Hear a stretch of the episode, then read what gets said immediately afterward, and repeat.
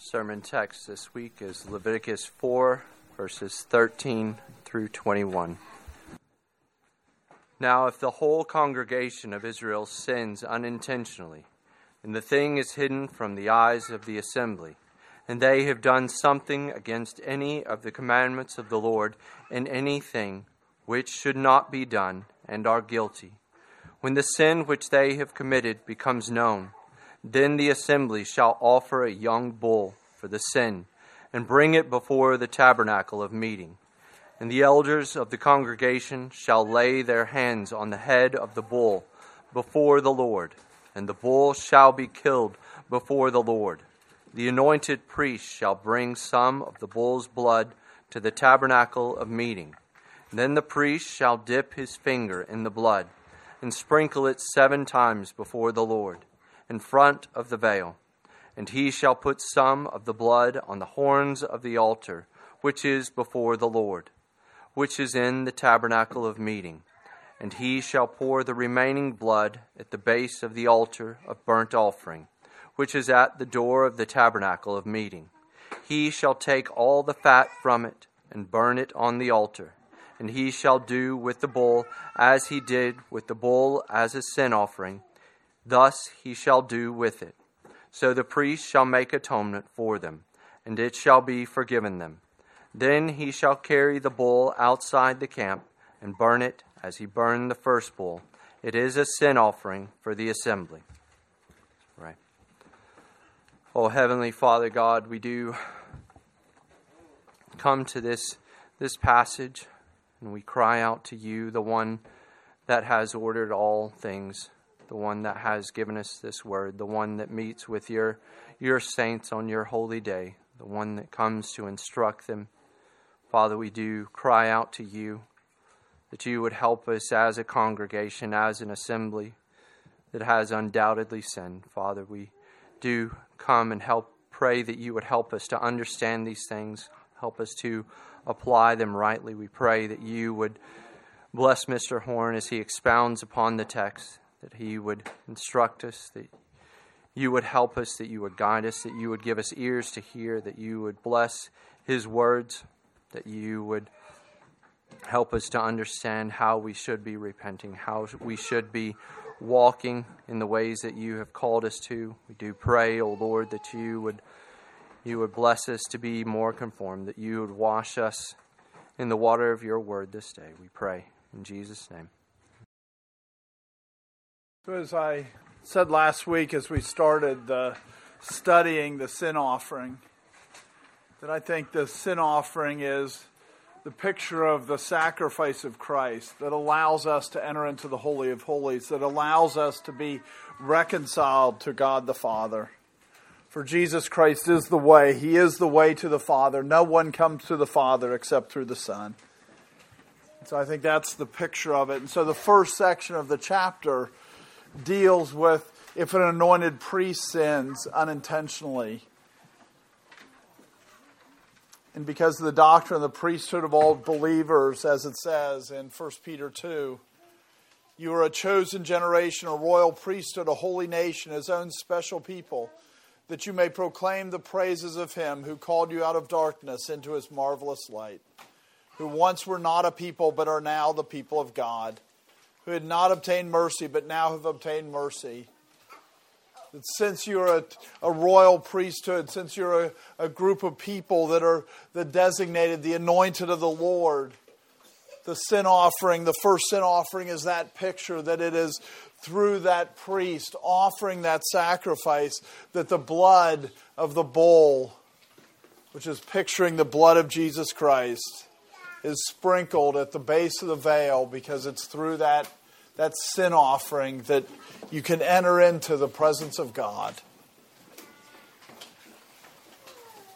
But that passage in 1 Peter 2 talks about more than just being a priesthood. It talks about being a nation, being a special people. Something that I see as forgotten so often in the modern church where, where there is so much focus on an individual salvation is that he was not just the sin offering for those who believe. He was a sin offering for the church. He was a sin offering for the nation of God. He was a sin offering to create a people who were not a people that are now the people of God. It's very easy since we personally do need to have faith. We do personally need to believe that it's easy to forget the corporate aspect of it. It's easy to forget that Jesus Christ died for his church. He didn't just die for individuals, he died for his body. He died for his, his, his nation. He died for his people. He died for the congregation and not just for individuals. And so, as we read this about he dying, or the sin offering for the congregation of Israel, Let's remember what he's talking about. Israel is the people of God, as it says in Romans 9 6. It's those who truly have faith. It's what we just read from the Second London Baptist Confession. It's the invisible church. That's who he died for. And not just individuals. He did die for everyone who's saved, but he also died for his church. So, as we should consider this passage, we should think about it in the context of the church. What does this mean for the church? There are examples in, in Scripture, at least, where, where there is a congregational repentance. At least in Judah, if not Israel, where there's a collective opening of their eyes. Like when they find the law in the temple at the time of Nehemiah, Nehemiah 8 8 through 12. So they read distinctly from the book in the law of God, and they gave the sense and helped them to understand the reading. And Nehemiah, who was the governor, Ezra the priest and scribe, and the Levites who taught the people, said to all the people, This day is holy to the Lord your God. Do not mourn nor weep. For all the people wept when they heard the words of the law. Then he said to them, Go your way, eat the fat, drink the sweet, and send portions to those for whom nothing is prepared for this day is holy to our Lord. Do not sorrow, for the joy of the Lord is your strength. So the Levites quieted all the people, saying, Be still, for the day is holy. Do not be grieved. And all the people went their way to eat and drink, to send portions and rejoice greatly, because they understood the words that were declared to them. This is the picture of the sin offering. This is the picture where the congregation all of a sudden recognizes their sin, usually through the Word of God they recognize their sin and collectively they say, We're going to stop. The sin offering is to remind us that recognizing our sin, that we can't turn away from it except that there was a sacrifice. That Jesus Christ was the sacrifice that allows us to enter into the Holy of Holies, that allows the whole congregation to repent, the whole congregation to see their sin and turn to the living God. So, with that, let's go verses 13 through 15. Now, if the whole congregation of Israel sins unintentionally, and the thing is hidden from the eyes of the assembly, and they have done something against any of the commandments of the Lord in anything which should not be done, and are guilty, when the sin which they have committed becomes known, then the assembly shall offer a young bull for the sin, and bring it before the tabernacle of meeting. So he says now, and this is again throughout this chapter, he deals with four cases. First case was the anointed priest that we talked about last week. This case is the congregation of Israel. The next week, we'll talk about the ruler and the common people. And in the second case of the congregation sinning, again, it's an unintentional sin. But it's, it's showing that there's a requirement for the body, for the whole congregation to have a sin offering and not just individual sin offerings. So now, after talking about the individual, God is going to have Moses talk about the whole congregation when the whole congregation is blind to their sin. That term congregation, it comes from a word that means like a fixture, like it's it's established, like it's firmly there. God had appointed these people to be the, the people of God. the physical people of God because he was going to reject them because what they had was not enough. But so it's the congregation of Israel. And again, Israel means the prince of God, it means those who prevail with God. So Israel was those who were designated by God as his people. But obviously, as again, as I said, it says in Romans 9 6, for not all of Israel are of Israel. It was always just a physical picture of a spiritual reality. Because Israel is also a term for Christ. In Hosea 11:1 1, it says, When Israel was a child, I loved him, and out of Egypt I called my son. And then in Matthew 3:15, he quotes the same thing, saying it's about Christ. Israel is a name for Christ. Physical Israel, physical Jacob, they were just a picture for the church. So as we take this, this is a picture for the body of Christ. This is about the congregation of Israel.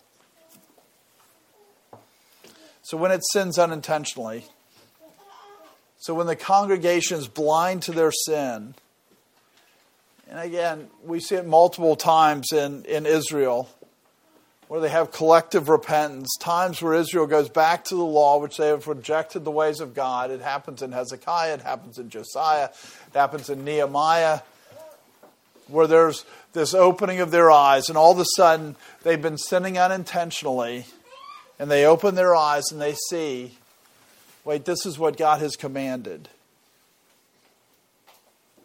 But these things are also true for the church of God. In the general case, it's true in justification everybody that's part of the church of God, there's a point where God opens their eyes to their sin and they see that they have sinned against the Creator.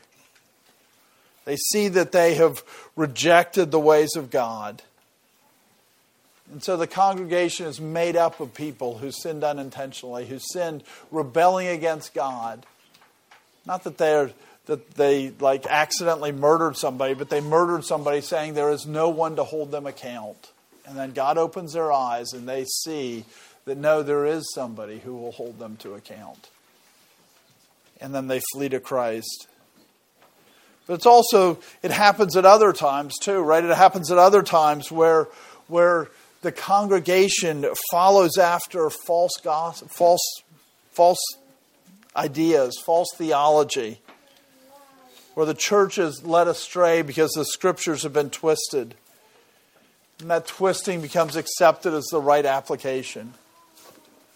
And so we should think of this in that way too, that this is, this is what happens to the church, that, that fads of theology go through the church, that mislead the church. And Jesus Christ died to fix that. Because the church is not supposed to continue in its false beliefs. And so the thing is hidden, and that word translated hidden literally means veiled. And I think it's worth considering that how veiling is a particular type of hiding. When you veil something, you know its existence. When you hide something, in the general case, you may not even know it exists anymore. But when you veil something, the idea of veiling it is you know it's there, you're just ignoring it. Or you know it's there, but you can't have access to see it. And so this is how the false doctrine takes over in a church. Is its veil. It's not just completely hidden. God has given his word, but people don't look into his word to see it. It's not that people don't know the existence of the doctrine, it's that it's more that they that they know it's there, but they don't look at the details of it. They know eschatology is there, but they don't bother to read the Bible to see what the Bible says about eschatology. They know that, that faith is important, but they don't know that faith without works is dead. Or they know faith is important, but they think that somehow your works added to your faith are what are required to be saved. All the doctrines that have caused so much damage to the church, they're veiled, they're not hidden. They aren't seen for what they are, they aren't seen in clarity. Those are the really dangerous doctrines. Is when the the information's there, when the, the truth is there, when knowledge of the doctrine's there, but instead of finding out what God really said, people just say, oh, yeah, this is, this is what everybody else says God said, so it must be enough.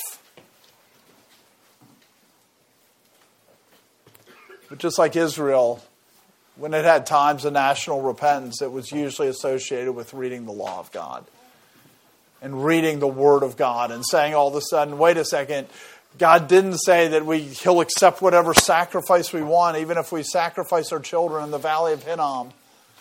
But God only sac- accepts the sacrifices that He commands. It comes about by reading the Word of God. So it's veiled because people won't read the Word. Now it says in 2 Corinthians 3 why that is, why people won't read the Word. They won't read the Word because they don't want to see who Christ is. And so they veil truth. But the church is supposed to desire to see who Christ is. So often the, the church sins unintentionally because they don't do the work that is their that produces the sin. But it's this idea that the thing is hidden, it's veiled from the eyes of the assembly. The whole assembly goes along with the air. And this is important to recognize. Wicked men always come in. There's always people that are trying to lead the flock of God astray. There's people that are always trying to veil truth. That's what everybody should expect in the church. That's what it says in 2 Peter 2. Everybody should always expect. That's what it says in Acts 20 when Paul's speaking to the church at Ephesus. And he said, Wolves will come in, from among, come in among you, some rising from your own selves. This is the picture. There will always be people that are trying to veil the truth from the church. The church has a duty to try to, to not just kind of know, I know that's out there, but I'm not going to look at it, but actually to look at it. Actually to see what it actually says. And the congregation won't look at the Word of God. The whole congregation can have truth hidden from its eyes. Through disobedience, because it is their sin, they have the responsibility to know. But it can be, at the same time, sincerely trying to serve God in your partial blindness. And then it says, and they have done something. Notice it's very vague here. They've done something. Or another way to put it is it applies very broadly. But it's important to understand as well that this is not just about a wrong understanding. This is that wrong understanding really affects the way that you do things. God gives us doctrine not for the sake of knowing, but for the sake of doing. God tells truths to his people so that they can do them. So when the congregation is blind in its understanding, it will always affect its behavior. We shouldn't think that you can have false doctrine and that somehow won't change what you're doing before God. God judges by what you're doing because the doctrine is what drives what you do. So when they've done something against any of the commandments of the Lord, with justification, with initial salvation, the picture is that one is blinded to their responsibility to their Creator. It doesn't matter what commandment of God they broke, they were lawless. And if you break any one of the commandments, as it says in the New Testament, you're guilty of all of them. So that's the initial veiling of the truth of God. It's initially you're blinded to the truth that you have to answer to your Creator. He is the one that created you, He is the one that you have an obligation to. And the church was always, at some point in time, every part of the church was blinded to that, and God opens their eyes. But after justification, in terms of sanctification, when we think of the church body, there's the congregation is repenting and it needs to be more than to go, we got this doctrine wrong. It needs to be that we have broken the commandments of God. That it, the practice, the, the wrong doctrine, caused us to do things that were very wrong. For instance, when the church embraced dispensational eschatology, which is so widely embraced, it really changes practices, and God judges for the practice. I don't think it's as prevalent now, but 30 years ago, it was pretty prevalent for churches to tell people they shouldn't have children. They push vasectomies on people because they're saying things are going to get worse and worse. They're going to get worse and worse. So you shouldn't bring children into this world. You should just witness. You should just tell people. You should evangelize. Because Jesus Christ is going to come back. And so the false doctrine produced evil transgressions of the commandments of God because God commanded be fruitful and multiply and fill the earth. God gave clear commandments, but yet false doctrines cause transgressions of the law. So we shouldn't just think, oh, you think these things, and that they don't have real effects in what you do. Because belief drives behavior. And so when we think of false doctrines going out in the church, we shouldn't just go, oh, that doesn't mean that it won't affect the behavior of the church. It absolutely affects the behavior of the church. And so God's saying he's not, he doesn't need to judge the doctrine, he judges the behavior. They've done something against the commandments of the Lord. In anything that should not be done. And again, it's not talking about ceremonial guilt. It's not talking about being ceremonially unclean like a leopard. This is talking about transgressions against the moral law of God. And the specific focus is on the sins of commission, on doing what you ought not to have done. So when the congregation believes in something that's false, it practices things that are evil, and they stand guilty before God. The congregation stands guilty before the holy God as being justifiably being under his wrath. And it's being really clear here. They don't know. They, they've blinded themselves because of their sin. They blinded themselves because of their false beliefs. They've blinded themselves to a truth and God still says, You're guilty. You know, most Western cult- cultures are very clear. Ignorance of the law is no excuse. This is where that doctrine comes from. They stand guilty, even though they don't know, even though they don't understand. We are not made innocent by ignorance. That's really important to recognize. We are not made innocent by ignorance. You're still guilty. Ignorance is no excuse. So when the sin which they have committed becomes known, they can't deal with it until they know about it. But once they know about it, now they're compounding their guilt. Now they were guilty before, but now because they don't if they don't do anything about it, if they don't deal with it with God, then they stand in greater guilt. Having knowledge increases your guilt. It doesn't mean you're not guilty if you don't have knowledge because you still have responsibility. God has still given you His Word. He has given you everything that you need to be thoroughly equipped for every good work. So you can't turn around and say, Well, I didn't know. The answer is you're guilty anyway because you had the opportunity to know. But he who knows what is right and does not do it, to him it is sin. It is greater responsibility when you are shown what your sin is. So when the sin that they have committed becomes known, then they then the assembly has to offer the sin offering.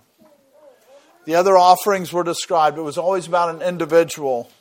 And we know from, from Exodus that there's times where there were sins or there were offerings for the congregation when when Aaron was was consecrated. But in Leviticus and going through this, this is all when anybody wants to give a burnt offering, when it was all individual. And now all of a sudden we get the picture of a corporate offering. This offering is offered by the congregation, probably purchased by the congregation so that it wouldn't be one person making the offering.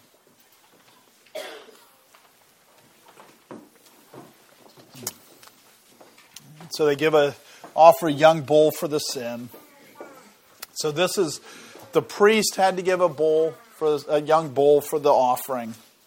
And the congregation has to give the same offering, a young bull for the sin. And those three words translated young bull really mean a, basically a son of cattle in his strength. So this isn't after the bull becomes old and weary, and this isn't when it is a calf. This is when it's its full strength.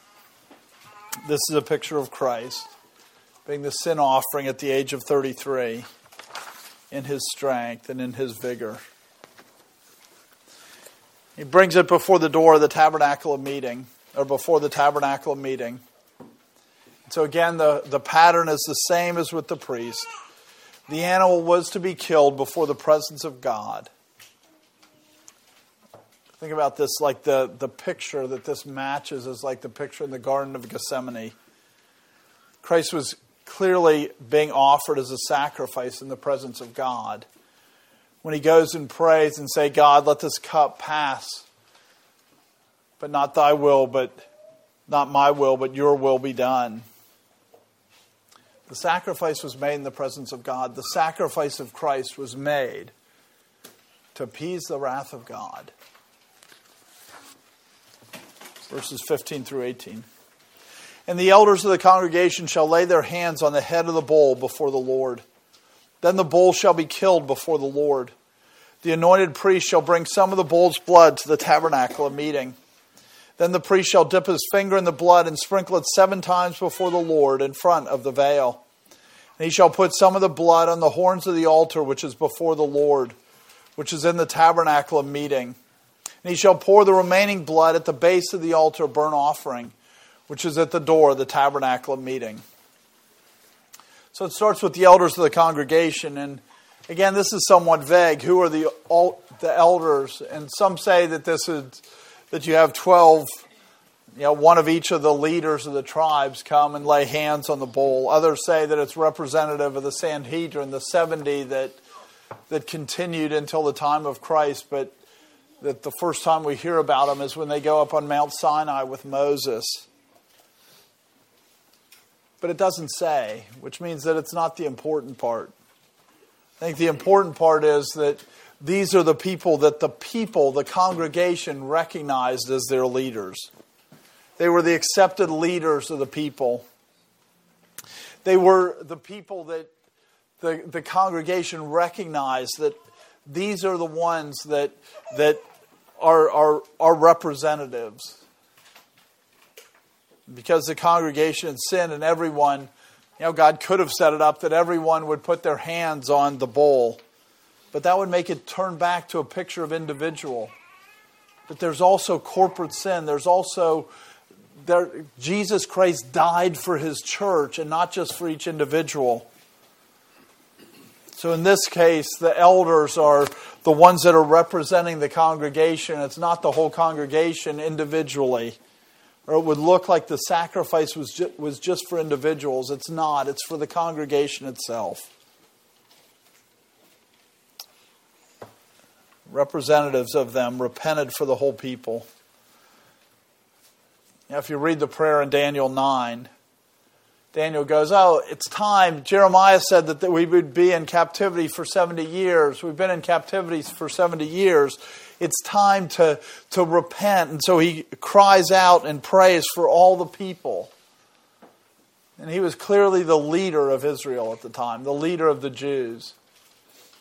That's the picture. There's, there's a place where the, the leaders can come and cry out to God for repentance for the congregation and confess to God for repentance for the congregation.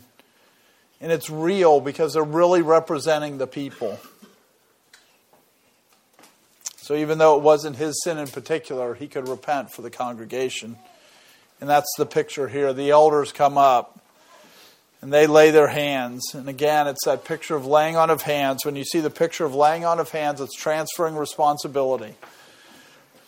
As representatives of the congregation, they're transferring the responsibility that they have received by having hands laid on them to be elders and they're transferring because they have that responsibility, they're able to transfer the responsibility for the sin from the, the congregation to the bowl.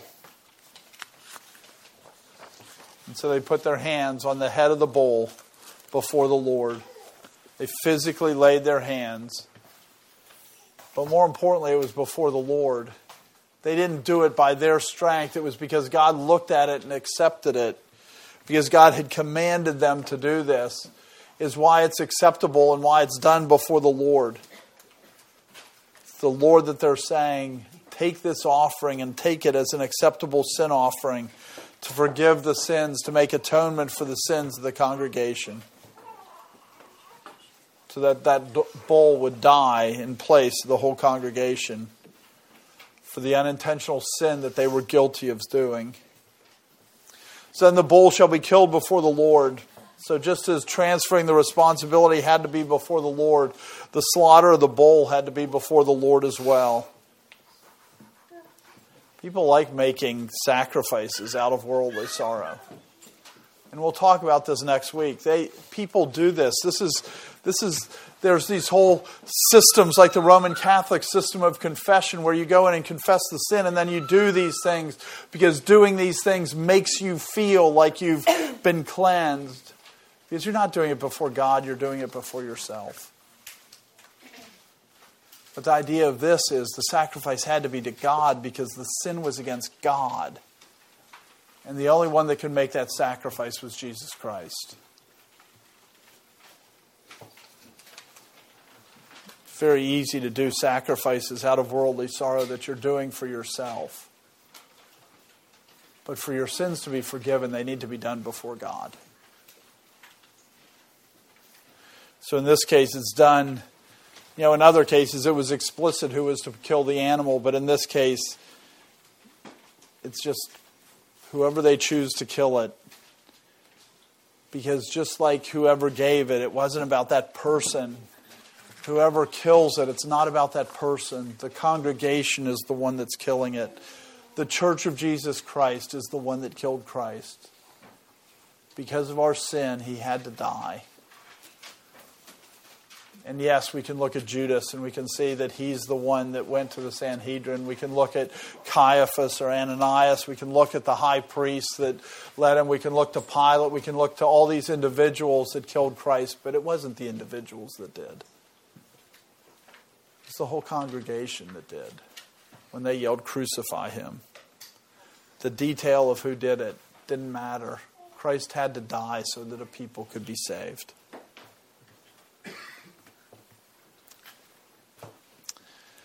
So then the anointed priest. In the, the first part of the chapter, it was it uses the term anointed priest. And when you read commentaries, a lot of them say it's just the high priest. I have trouble with that because there's a term for high priest and it's not used. And we know from the beginning Aaron's sons were anointed too, and all priests were anointed. So it seems to me that this is if you're a priest that you have to do the first offering. But here, where it's for the congregation, this is where they usually make their argument as well with the congregation. Obviously, it would be the high priest that, that offered the sacrifice. So therefore, it must be talking about the anointed in the first part of the chapter. But I don't think that's that's clearly not required by the text. So it's somebody who has been anointed, somebody that has been, been consecrated into the priesthood. They're the ones that would have to, to take some of the bull's blood. And remember, the elders of the congregation, they weren't allowed in. The only people that were allowed in were the sons of Aaron. And so the ones that could go in and sprinkle the blood into the holy place was the son of Aaron. So they'd bring some of that bull's blood, and again, like with most of the other large animals that they killed, something other than a bird, they would catch the the the blood in a in a in a basin that was made for those purposes that were associated with the altar burnt offering. So they would catch that blood and they would bring some of that blood into the tabernacle meeting. The animal had been killed outside the door of the tabernacle, and some of that blood's carried into the tabernacle. Then the priest shall dip his finger again, just like with when the anointed priest was sacrificing it for himself. This is personal. This is not, you don't take an instrument, you don't take like hyssop and use it to, to sprinkle the blood. You're actually taking your hands and you're dipping it into the blood. It's a picture of how personal Christ's sacrifice has to be to each one of us. Now, personal Christ's sacrifice has to be to the congregation. It's not just close to us individually, but it's a personal sacrifice as a congregation. The blood was on the hand of the priest. We have to recognize that when we sin as a congregation, the blood is on our hands. We personally bear the guilt, but the blood of Jesus Christ can wash it clean. The blood of Jesus Christ can cause it to be forgiven. So the priest dips his finger into the blood, and only through the shedding of blood can there be remission of sin. So the blood had to be brought before the Lord for the sin to be forgiven. Christ was sacrificed and his blood was shed so that his congregation, his church, his nation, his people, all these terms that are used, so all of them could be reconciled to the Father. In the Garden of Eden, they were driven out. And this is how they get back in. This is how they get back into the presence of God. This is how they get back in to the holy place, and this is how they get back in and have the promise that they will be, enter into the, be able to enter into the Holy of Holies where God dwells. So the blood had to be brought before the Lord and sprinkled seven times before the Lord to show the completeness of the forgiveness. It's not faith plus works. It's not, it's not that somehow we satisfy the wrath of God. The wrath of God is satisfied in Christ. Just having the wrath of God satisfied in Christ means that we now live for Christ instead of for ourselves. So it's sprinkled seven times, it's complete. Just as Christ said on the on the on the cross, it is finished. That's the picture of the sprinkling of the blood before the altar, or before the veil, excuse me. Because it's done in front of the veil, the veil that separates the Holy of Holies from the holy place. It's sprinkled seven times there. Not to say that sin is put away entirely, but it's the promise that we will enter into the Holy of Holies, that the sin offering has made it such that we can have eternal life in the presence of God.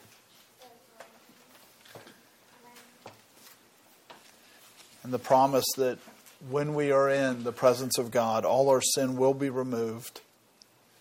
We will no longer need to be veiled from God because we will be fit to be in His presence because corruption will have put on incorruption.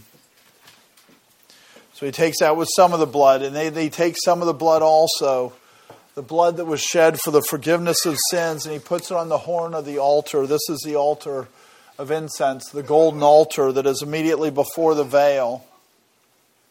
This is a picture, it's through the blood of Jesus Christ that the congregation can gather and pray. When we pray Wednesday night as gathered together, when I stand up here and pray on Sunday morning, this is how we have the ability to do this. This is why we have the right to do this as a congregation. We can do this because Christ did not just come and anoint the altar with his blood for individuals, for priests to come. He came so that the whole congregation could pray to him. And so when we think about congregational prayer, it's this picture that Jesus Christ was the sin offering, and he comes in, and that blood is used to anoint the altar for the congregation to be able to pray and not just individuals. And again, this is before the Lord. The idea is that these things weren't done to be seen by men. They were done behind the door of the tabernacle. It was screened off. It's called the screen of the tabernacle, too. It was screened off so that you couldn't see it because this isn't about man seeing it, it's about God seeing it. It's anointed on that altar of incense that's immediately next to the veil that, covers the Holy of Holies. It's as close as you can get to being inside. And that's what was anointed with the blood of Christ. So that we can offer up prayers that are pleasing to Him. Again, that's in the tabernacle meeting. Tabernacle meeting means that place that it's appointed to meet God. This is where you meet God. It's through that sin offering, through that blood that's sprinkled at the veil. It's through Christ that the sin offering is a picture of. then he'll pour out the remaining blood. So this is also the priest is acting. He's, he's, he's the one that's responsible for the blood. He does the sprinkling and the anointing, which is a picture of what he does for those who are saved, but then he pours out the rest at the base of the altar of burnt offering. Because either the blood of Jesus Christ brings you into the presence of the Father or it increases your judgment. Remember the burnt offering. When you offer the burnt offering, you sprinkle the blood around the altar as this, this picture that the blood is separating you from the altar. This isn't that. This is the blood being poured out. This is the testimony of the guilt of the sacrifice. The guilt of the sacrifice is on those who are not in the Holy of Holies, the ones that aren't priests, the ones that aren't part of the true congregation, the invisible church. The rest, it just increases their judgment when the blood is poured out.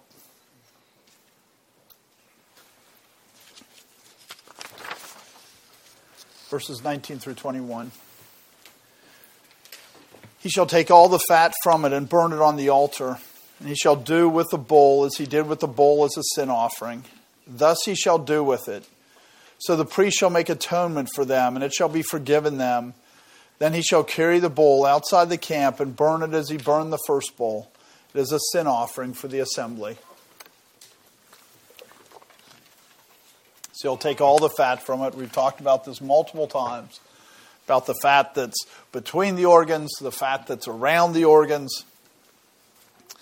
And just as it was true for the individual priests, it's true for the congregation.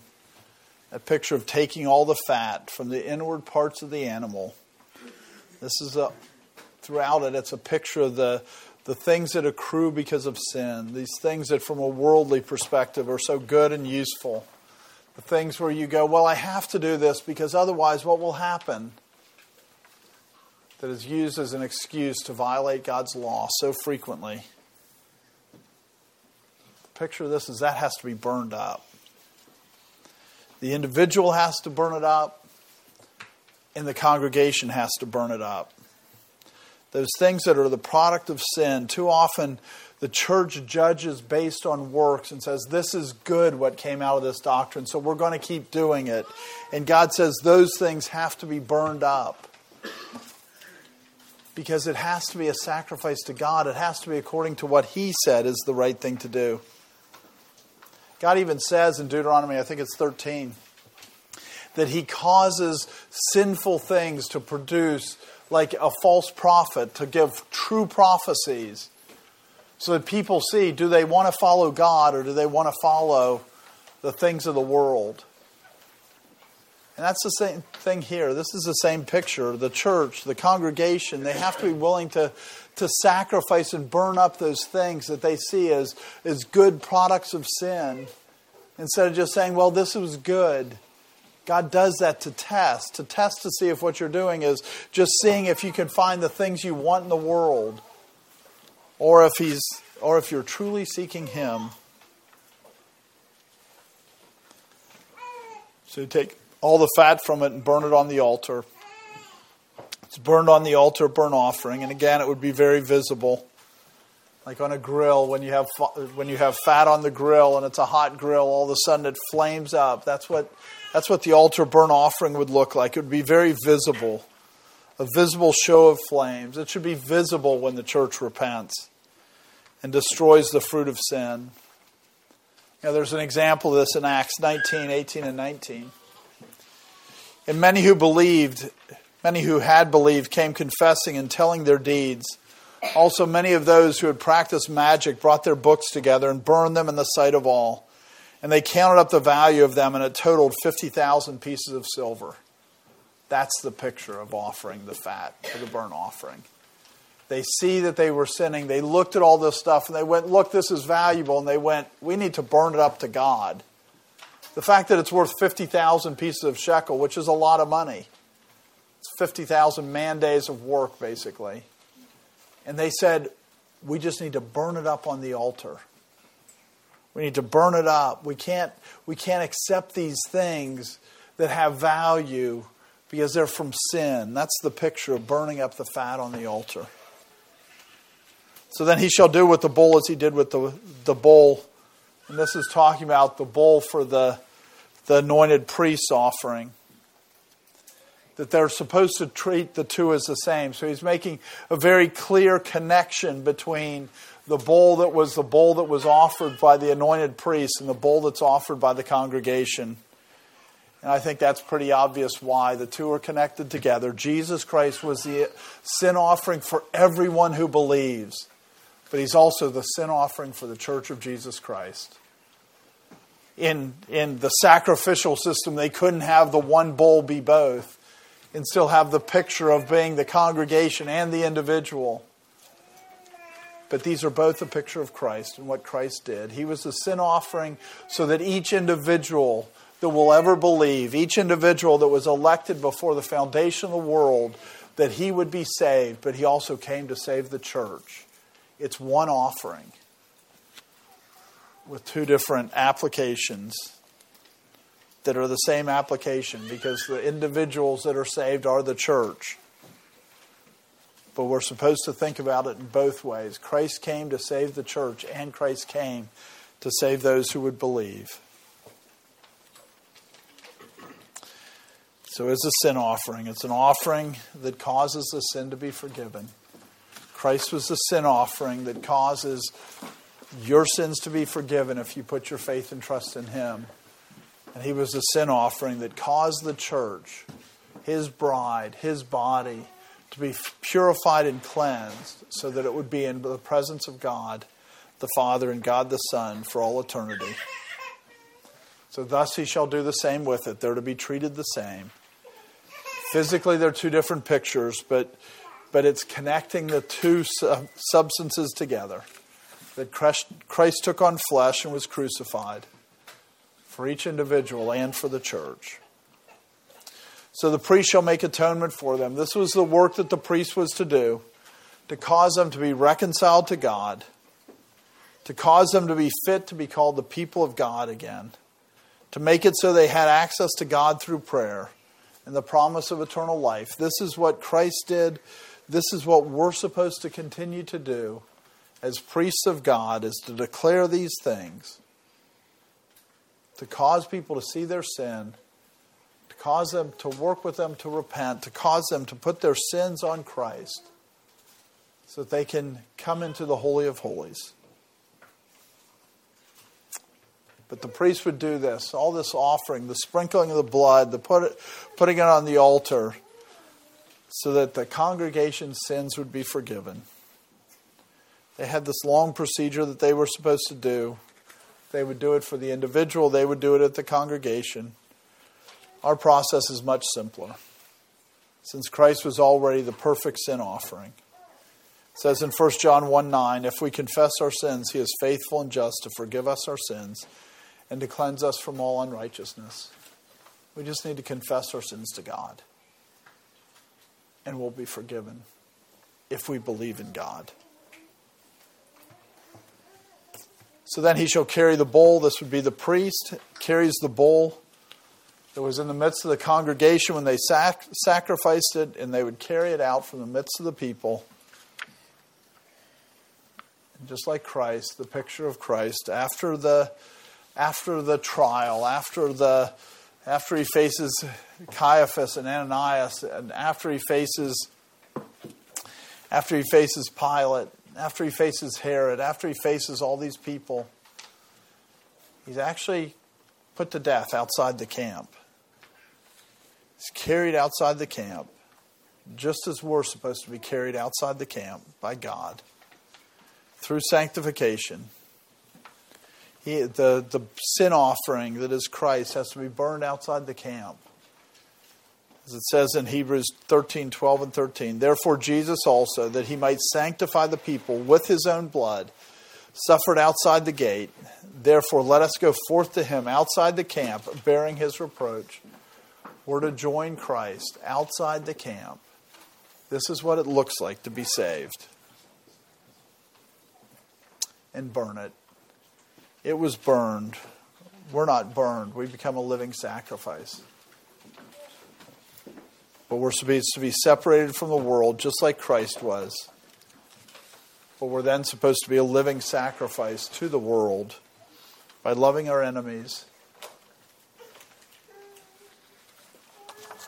Christ was a sacrifice for his congregation, so we're supposed to go and be a sacrifice. And it does it as he burned the first bowl. Again, it's making the connection between that sacrifice for the anointed priest and the sacrifice of the congregation. They're treated the same, they're burned the same, they're taken outside the camp the same, because they're both picturing the same sacrifice, which is Jesus Christ. He's the sin offering that justifies us. He's the sin offering that causes his congregation to be saved. He's the sin offering that causes individuals to be saved. The two sacrifices, both pointing to the same reality of Christ's sacrifice. So it is a sin offering for the assembly. The congregation needs to be forgiven for its blind sin, just like individuals do. Let me give you some applications. The first thing that we should consider is just what a great blessing it is when God shows His people that they have it wrong. It can be really hard, it can be embarrassing, it can be all kinds of things. But it's important for the church to recognize salvation comes to the people of God because they recognize that their sin, that they didn't think was sin, is really sin. That's how salvation works. But it doesn't just happen initially, it continues to happen. And so it's really important for us to recognize that, that it is a great blessing when God opens their eyes, when they opens our congregation's eyes to something that they thought was fine, that they then realize, no, this is actually sin. That's a great, com- a great blessing. You know, I was thinking this week about in the you know the 1990s. Suddenly, a large denomination, the Southern Baptist Convention, with 15 million dollars or 15 million people that they claim to have as their membership. All of a sudden, they turn around and they find the Word of God. We look at them as a conservative denomination. In the 70s and the 80s, they weren't a conservative denomination. They completely rejected the Word of God. And then all of a sudden, they found the Word of God and they started reading the Word of God, and now they're known, even though not very faithfully, they're known as the most conservative mainstream denomination. And that comes from reading the Word of God. Think of what the blessing it was. It was a tremendous blessing that all of a sudden the Baptist faith and message says the Word of God is sufficient the whole convention repented because it was in a lot of the churches in it did not repent. But the, the assembly of them together said, The Word of God. The Word of God is where we have to find where God is, have to find who God is. And from that, all of a sudden, you get a, a, movement of Calvinism because if people read the Word of God, all of a sudden they find out God is a lot different than had been taught before. And all of a sudden, there's a great blessing because all of a sudden, there's a huge number of people that go, wait a second, I can't save myself.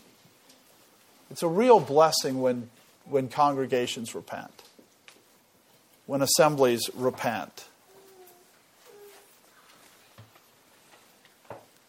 All of a sudden, things that are, that are blind and are dark all of a sudden become lit. And so it's really important to understand that, that it is a tremendous blessing when God causes an assembly, a congregation, to see their unintentional sin so that they can repent of it and turn from it. You know, it feels to me that eschatology is going the same path. And when we see these things, we should rejoice because that's what real revival is about. There was that revival in Asbury that everybody was talking about that probably will come to nothing. Because they didn't desire doctrine, they didn't desire truth. What really happens when God when God revives a people, when he revives a congregation, is he opens their eyes to their sin so that they stop that sin and they receive the blessings of having stopped that sin. So we should we should rejoice when we see these. We should, we should expect to see it though because this is what God does. This is what he did. He he came to die to cleanse a people, to produce a holy people. As we proceed in Nigeria, we should res- we should recognize that God has done this in the past and he will do it again in the future. And that doesn't mean that he'll do it using us in Nigeria, but we shouldn't sit back and go, oh, what an amazing thing. I mean, in a sense, it is an amazing thing that God has done over and over and over again. And it is a miracle. But we should have an expectation that God will open the eyes of his blind congregation because that's why Jesus Christ came and died on the cross. Is so that unintentional sin, the blindness of sin, the things that were veiled, that were hidden, can be become known. And so we should have it, you know, again, not expecting it in one sense, but we should not at all be surprised if it comes. Because that's why Jesus Christ became a sin offering. So that people could turn from their unintentional sin at a communal level. Another application. We should ask ourselves the question how do we work towards this? How do we work towards bringing the church, at least in the region where we are, to be bolder to declare the significance of truth, to be bolder to remove the veil? so that things aren't hidden. In Nigeria, they have a whole system of CON, Council of Nigeria, or Church, Church Association of Nigeria. And all they do is work with each other to hide the truth, to veil the reality of who God is. But how often do we do the same thing? where somebody says they're a Christian and you don't push them on what they what do you actually believe? And that's how the truth gets veiled. Because we allow people to think that salvation is something different than what the Bible says that it is. Because the Bible makes it clear how people are saved. And so often it's it's easy to sit back and just kind of go, "Oh yeah, I don't I want to have that conversation. Isn't that wonderful that you're a Christian?" Instead of saying, what, is it, what do you mean by that? Because wide is the path that leads to destruction. And if we want the congregation to repent, if we want congregations around us to repent, you have to point out the truth. You have to be willing to say the things that are painful to say, that people don't want to hear, that disrupt relationships. But that's how they receive the blessing of being able to turn from their unintentional sin, turn from those things that are hidden from them, is that the priests of God, the people of God, they speak and they show the truth.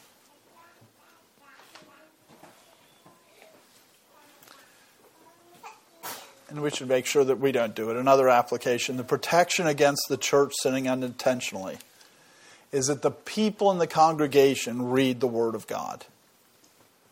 When you look at national repentance for Israel, it's almost always somebody going back and saying, So, what did God say again? What did God say about offerings? What did God say in His law? And we should recognize for a congregation to not sin unintentionally. Again, hopefully, I had the right number of negatives there. For a, a congregation to prevent sins that are sins of ignorance because they don't know what God commands. What's required for that is not just the elder to read the Word of God, it's for the people to read the Word of God. Repentance for churches for their errors have the same solution, going back as Israel did. Go back to the Word of God. Read what it says. When just the re- leaders read the Word of God, the things that the leaders are confused by, the thing that the leaders don't understand, the congregation gets trapped in those errors. They follow the errors of their leader.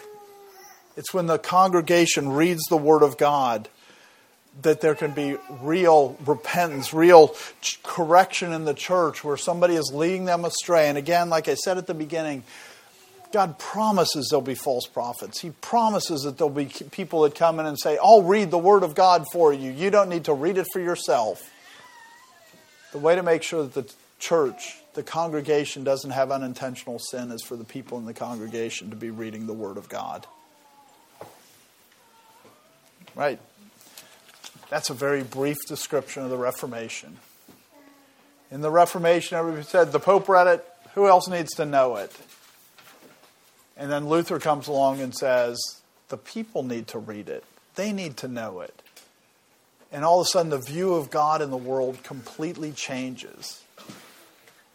Because that unintentional sin, that thing that was blinded, that thing that was veiled, the veil was removed by reading the Word of God. That's how you continue to have Reformation.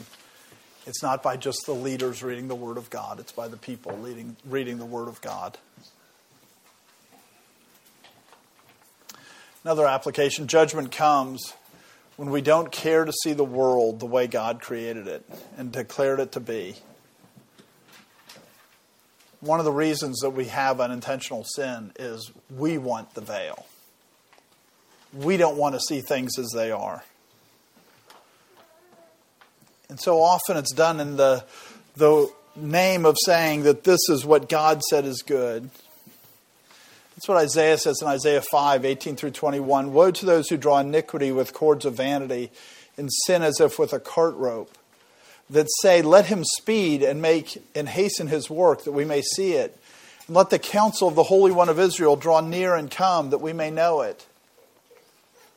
Right? They're saying, the ones that are drawing iniquity with cords of vanity, the ones that are bringing sin along, they're drawing it in. They frequently say, May God speed in what He's doing. May God hasten His work. May the Holy Spirit move. They did it at the time of Israel. And then God says, Woe to those who call evil good and good evil, who put darkness for light and light for darkness who put bitter for sweet and sweet for bitter. Woe to those who are wise in their own eyes and prudent in their own sight. They claimed they were following God. They claimed that they were following Christ, but yet they were calling evil good. It really comes down to looking at the world wrongly. This is what unintentional sin looks like. You call bitter sweet, you call darkness light. And there's always pastors that will be going because they're drawing iniquity with cords of vanity. There will always be pastors that are going, You think that's dark? No, no, no, that's what light is. And people go, Oh, that's light. It's only light if it matches the Word of God. And let's make sure we understand how this applies to us. It's really easy to look at a church that are promoting or approving of homosexuality and go, How can they say that? God says it's evil. But that's on the same spectrum of saying that any commandment of God is not good. Anything that God says to do when we go, oh, yeah, I know it kind of says to do that. Pray without ceasing, but, oh, you know, who can pray without ceasing? That's calling evil, good evil. As much as a church that promotes homosexuality is calling good evil. We need to be really careful not to be sinning unintentionally by calling good evil, calling darkness light, calling light darkness. Woe to those who want to twist their perception of the world to meet their sin. It's easy to look around at churches that embrace homosexuality. It's easy to look around at our country where the whole gender confusion movement, where you pretend like a boy can think he's a or can can actually be a girl in a boy's body, or vice versa. These things that are categorically foolish. This is that same sin of calling darkness light. And we should just be very careful and ask ourselves where we do the same thing. Not in the same degree, but the degree doesn't mean that we don't do it. Woe to those who call good evil and evil good, that call bitter sweet and sweet bitter, that call light darkness and darkness light. Let's make sure we don't have unintentional sin in our congregation. And the church is to put away the pleasures of sin. There are certain pleasures of sin that are particular to congregations, to places where people are gathered for instance, Maybe you think you're the special people of God, that you know more than other people do, that you're the, you're the pure church. That's a pleasure of sin. That's pride. Maybe you make entertainment the focus of the church service rather than God. That you play the music that people want rather than the things that are pleasing to God. You sing the words that people want to hear. I, I, I, I, I, like so many modern hymns are. They're all about I rather than about God. But there's a lot of churches that do that, and they're, they're they're making it about entertainment. The church has to put away the pleasures of sin. Or how about showing off? You know, you go places, they speak in tongue, they talk about the manifestations of the Spirit, they do healings, they do all these shows that have nothing to do with God, nothing to do with His holiness. But people like Him is why they do it. The church has to be really careful to destroy the things that are pleasurable about sin. Because otherwise, you get blinded by the sin. Sin of the congregation so often is tied to pride. And the sin offering of God is about that Jesus Christ was sent, is about you have no place for pride. We need to make sure we're burning up our pride as a congregation. The church also has to put away the things that are a result of sin. And they can have some real good. For instance, the example that I use is Sunday school. You know, the church, it's very clear from Scripture. The church is to be about the business of building up the members of the church to do the work of the ministry. That's what it says in Ephesians. But instead of of equipping parents to teach their children, believing parents, they say, we'll just teach the children. So then the church gets Sunday school to train the children in the things of God. But when you start to say, wait a second, the church needs to do it to do what the Bible has commanded. Almost every time that I've said that and I get a lot of pushback, I almost always get the pushback for the same reason. They go, but my son was saved in Sunday school. They aren't willing to see things as they are and see what God wants because they see good things that come out of it, which is like the fat of the offering. And they go, We can't make this sacrifice because we want the good fat. And it's not that it's bad. The fact that their child was saved in Sunday school, that's a wonderful thing. But think about how many children were lied to about being saved in Sunday school. So they're inoculated against the gospel because they think they're fine with God, even though they don't know who God really is. The church has to be willing to put those things away and not say, but I see the fat, I see the good things from it, so I'm going to continue in it. Instead, the church needs to burn it up, put it away. The fruits of things that are not what God commanded, even if they're good, they're to be put away. We're not allowed to keep sin because we like the usefulness of the fruit. In the last application, Jesus Christ died not just for individuals, but for his church. Ephesians 5 25 through 27. Husbands, love your wives, just as Christ also loved the church and gave himself for her, that he might sanctify and cleanse her with the washing of water by the word that he might present her to himself a glorious church, not having, a, having spot or wrinkle or any such thing, but that she should be holy and without blemish. God became a sin offering to present to himself a holy bride, to present to himself a clean, clean bride, one without spot or wrinkle. And we're supposed to be participating in this not just saving and sanctifying sinners, but, but cleansing the church of Jesus Christ.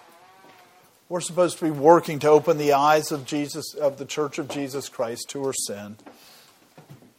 Because Christ is became a sin offering for the church. And that also very clearly goes what's your attitude towards the church? in the modern America, everybody wants to teach in churches about The salvation is about their relationship with God. Christ died for the church as much as he died for you or me. Christ died for the church, so if you don't love the church, you don't really care about Christ because he died for the church and not just for you. And too many people want to make their, their, their salvation individual. But Christ was, yes, he was a sin offering for individuals, but he was a sin offering for the church because he loved his body. He loved his church. He loved the nation that he was establishing. He loved the people he was establishing. And so we have an obligation to do the same. Let me close this in prayer. Oh, Lord God, we do thank you for this passage. We thank you as we go through these offerings and wrestle with the pictures that you have for us. We pray that you get them right, that we get them right, that we understand them. Lord, we thank you that you have given us so much more revelation in the New Testament, so much more through after the Pentateuch, so that we can look back at these things and we can understand the pictures. Lord, we do pray that you cause us to be a people who desire to see our sin as a congregation, as individuals, desire to see our sins so that you will forgive us our sin and cleanse us of our unrighteousness, so that we will bring glory and honor to your name. Lord, we do thank you for this time. We thank you for this word. We pray that your word applies to our hearts. In Jesus Christ's name we pray. Amen.